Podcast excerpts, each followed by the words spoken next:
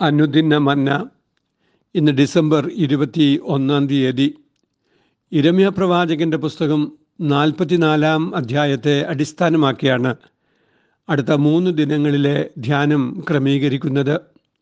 നാൽപ്പത്തിനാലാം അധ്യായം ഒന്ന് മുതൽ എട്ട് വരെയുള്ള വാക്യങ്ങൾ ഇന്നത്തെ ധ്യാനത്തിനായി വിഷയീഭവിപ്പിക്കുന്നു. മിസ്രൈം ദേശത്ത് മിഗ്ദോലിലും തക്ഫനേസിലും നോഫിലും പത്രോസ് ദേശത്തും പാർക്കുന്ന സകല യഹൂദന്മാരെയും കുറിച്ച് ഇരമ്യാവിനുണ്ടായ അരുളപ്പാടെന്തെന്നാൽ ഇസ്രായേലിന്റെ ദൈവമായ സൈന്യങ്ങളുടെ യഹോവ ഇപ്രകാരം അരളി ചെയ്യുന്നു.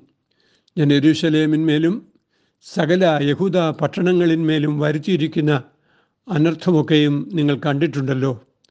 അവ ശൂന്യമായിരിക്കുന്നു. ആരും അവയിൽ വസിക്കുന്നതുമില്ല. അത് അവരോ നിങ്ങളോ നിങ്ങളുടെ പിതാക്കന്മാരോ അറിയാത്ത അന്യദേവന്മാർക്ക് ധൂപം കാട്ടുവാനും അവയെ സേവിപ്പാനും ചെന്ന് എന്നെ കോപിപ്പിപ്പാൻ തക്കവണ്ണം അവർ ചെയ്ത ദോഷനിമിത്തമത്രേ. ഞാൻ ഇടവിടാതെ പ്രവാചകന്മാരായ എന്റെ ദാസന്മാരെയൊക്കെയും നിങ്ങളുടെ അടുക്കൽ അയച്ചു. ഞാൻ വെറുക്കുന്ന ഈ മ്ലേച്ഛകാര്യം നിങ്ങൾ ചെയ്യരുതെന്ന് പറയിച്ചു. എന്നാൽ അവർ അന്യദേവന്മാർക്ക് ധൂപം കാട്ടാതെ വണ്ണം തങ്ങളുടെ ദോഷം വിട്ടുതിരിയേണ്ടതിന് ശ്രദ്ധിക്കാതെയും ചെവി ചായ്ക്കാതെയും ഇരുന്നു. അതുകൊണ്ട് എന്റെ ക്രോധവും കോപവും ചൊരിഞ്ഞ് യഹൂദ പട്ടണങ്ങളിലും എരുസലേം വീതികളിലും ജ്വലിച്ചു.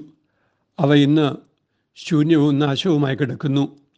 ആകയാൽ ഇസ്രായേലിന്റെ ദൈവമായി സൈന്യങ്ങളുടെ ദൈവമായ യഹോവ ഇപ്രകാരം അരളി ചെയ്യുന്നു നിങ്ങൾക്ക് ശേഷിപ്പായി ആരും ഇല്ലാതാകും വണ്ണം യഹൂദായുടെ മധ്യേ നിന്ന് പുരുഷനെയും സ്ത്രീയെയും പൈതലിനെയും മുലകുടിക്കുന്ന കുഞ്ഞിനെയും ഛേദിച്ച് കളയേണ്ടതിനും നിങ്ങൾ വന്നു പാർക്കുന്ന മിശ്രയും ദേശത്ത് വെച്ച് അന്യദേവന്മാർക്ക് ധൂപം കാണിച്ച് നിങ്ങളുടെ കൈകളുടെ പ്രവൃത്തികൾ കൊണ്ട് എന്നെ കോപിപ്പിക്കുന്നതിനാൽ നിങ്ങളെ തന്നെ ഛേദിച്ച് കളഞ്ഞിട്ട് സകല ഭൂജാതികളുടെയും ഇടയിൽ നിങ്ങൾ ശാപവും നിന്നയും ആയി തീരേണ്ടതിനും നിങ്ങളുടെ പ്രാണഹാനിക്കായിട്ടും ഈ മഹാദോഷം ചെയ്യുന്നത് എന്ത്?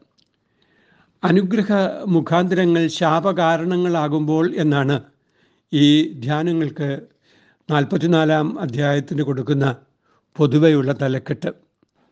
യഹൂദ പ്രഭുവായിരുന്ന യോഹാനാന്റെ നേതൃത്വത്തിൽ യഹൂദ ജനം മിസ്രൈമിലേക്ക് പ്രയാണം ചെയ്യുകയുണ്ടായി.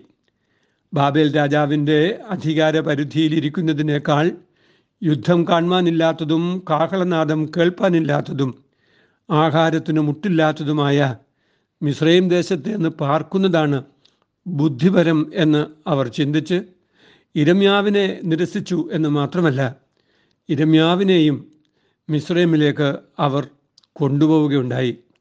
മിസ്രൈമിൽ ചെന്ന ഇരമ്യാവ് തുടർന്നും മിസ്രൈമ്യ പ്രവാസത്തിനെതിരെ യഹോവയുടെ ആലോചന പറഞ്ഞുകൊണ്ടേയിരുന്നു. യഹൂദജനം മിസ്രൈമിൽ ചെന്ന് പാർക്കുക നിമിത്തം മിസ്രൈമിന്റെ മേൽ ദൈവിക ശാപം വന്നു ചേരുമെന്ന് അദ്ദേഹം പറഞ്ഞു. നാൽപ്പത്തിനാലാം അധ്യായം ഈ പ്രവചനത്തിന്റെ തന്നെ തുടർച്ചയും കുറെ കൂടെ വ്യക്തമായ കാരണങ്ങളുടെ തെളിയിക്കലും മുന്നറിയിപ്പുകളുമാണ് നൽകുന്നത് എന്ന് നാം അറിയുകയാണ്.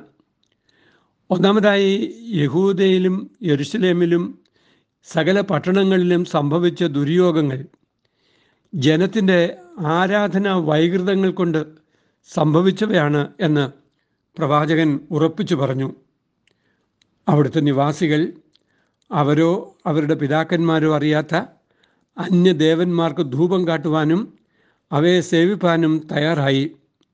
അതുകൊണ്ടാണ് ഇങ്ങനെയുള്ള അപജയം ജനത്തിന് സംഭവിച്ചത് എന്ന് പ്രവാചകൻ പറയുകയാണ്. യഹൂദ പട്ടണങ്ങൾ നിർജനമായിരിക്കുന്നത് ഈ ആരാധന വൈകൃതം കൊണ്ടാണ്. ആരാധന ബുദ്ധിയുള്ളതും സത്യദൈവത്തെ പ്രസാദിപ്പിക്കുന്നതുമായിരിക്കണമെന്ന് വിശുദ്ധ പൗലോസപ്പോസ്തോലൻ റോമാലേഖനം പന്ത്രണ്ടാം അധ്യായം ഒന്ന് മുതൽ രണ്ട് വരെയുള്ള വാക്യങ്ങളിൽ പറയുന്നത് സ്മരണീയമാണ്.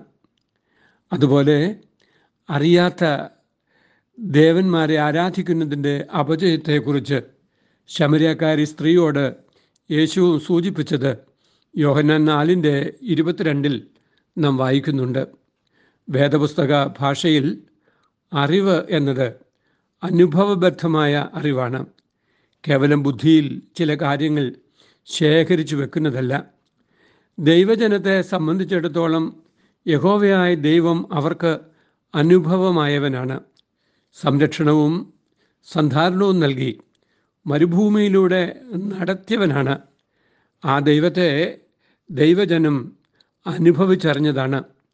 എന്നാൽ അങ്ങനെ ഒരിക്കലും അനുഭവിച്ചറിഞ്ഞിട്ടില്ലാത്ത സ്വയം വെളിപ്പെടുത്താത്ത ദൈവത്തിന് ആരാധന അർപ്പിക്കുന്നത് ഒരിക്കലും ബുദ്ധിയുള്ള ആരാധനയല്ല.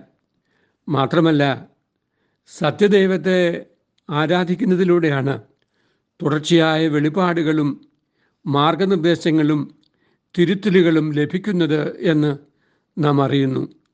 അങ്ങനെ വെളിപാടുകളും തിരുത്തലുകളും ലഭിക്കാത്ത ആരാധനയും ബുദ്ധിയുള്ള ആരാധനയല്ല.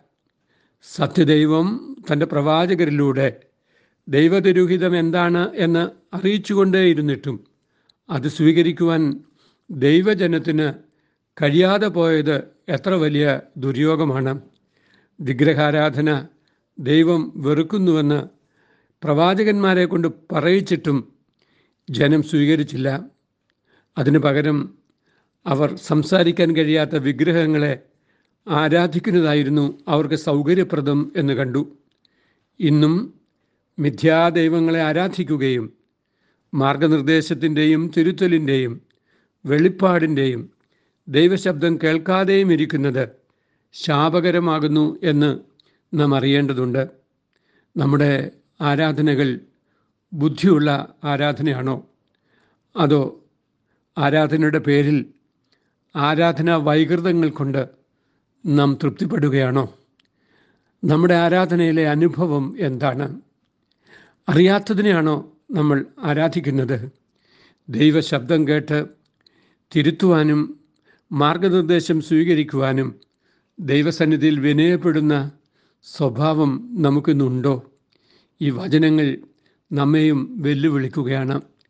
അനുഗ്രഹ മുഖാന്തരങ്ങളായിരിക്കുവാൻ വിളിക്കപ്പെട്ട ദൈവജനം ഈ കാലഘട്ടത്തിലും ശാപകാരണങ്ങളായി മാറിപ്പോകുന്ന അപജയം സംഭവിക്കാതിരിക്കുവാൻ ദൈവസന്നിധിയിൽ സത്യവചനത്തിന്റെ അരുളപ്പാടുകളെ നാം ധ്യാനിക്കുകയും ദൈവകൃപയിൽ നമ്മെ തന്നെ സമർപ്പിച്ച് വിനയപ്പെടുകയും ചെയ്യേണ്ടത് ആവശ്യമാണ് എന്ന് ഈ തിരുവചനം നമ്മെ ഓർമ്മിപ്പിക്കുമ്പോൾ വിനയഹൃദയത്തോടെ ദൈവസന്നിധിയിൽ നമ്മെ തന്നെ സമർപ്പിക്കുവാൻ നമുക്ക് സാധിക്കട്ടെ? അല്ല എങ്കിൽ നമുക്കും നമ്മുടെ തലമുറകൾക്കും സംഭവിക്കാവുന്ന അപജയം എന്താണ് എന്ന് വചനം ഒരു ഓർമ്മപ്പെടുത്തലായി നമുക്ക് നൽകി തരുകയാണ്. സത്യദൈവത്തിൻ ഭക്തന്മാർ വചനം കാക്കയാൽ സൽപ്രവൃത്തിക്കു ശക്തന്മാർ ആകുന്നു നാൾക്കുനാൾ. ദൈവമുഖപ്രസാദം നിത്യമവർക്കാഹ്ലാദം കേൾക്കുക നാം കാക്കുക നാം ജീവന്റെ വാക്യങ്ങൾ. കേൾക്കുക നാം കാക്കുക നാം ജീവന്റെ വാക്യങ്ങൾ. ഞങ്ങളുടെ ദൈവമായ കർത്താവെ ഞങ്ങൾ ബുദ്ധിയുള്ള ആരാധനയായി. ഞങ്ങളുടെ ശരീരങ്ങളെ ദൈവത്തിന് പ്രസാദമുള്ള യാഗങ്ങളാക്കി സമർപ്പിക്കുവാനും മനസ്സ് പുതുകി രൂപാന്തരപ്പെടുവാനും ഞങ്ങൾക്കെന്നും സഹായിക്കണമേ. ഞങ്ങളുടെ ആരാധനയുടെ അപജയങ്ങൾ ഞങ്ങളെ കൊണ്ടുവന്നെത്തിക്കുന്ന ദോഷ സംഭവങ്ങളെക്കുറിച്ച് ബോധമുള്ളവരായി തിരുസന്നിധിയിൽ ഞങ്ങളെ തന്നെ വിനയപ്പെടുത്തി പ്രാർത്ഥിപ്പാൻ ഞങ്ങൾക്ക് സഹായിക്കണമേ. അമ്മേൻ ഇത് കുവൈറ്റ് സിറ്റി മാർത്തോമ ഇടവകയിൽ നിന്ന് എ ടി സക്രിയ അച്ഛൻ. ദൈവം നമ്മെ അനുഗ്രഹിക്കട്ടെ. അമേൻ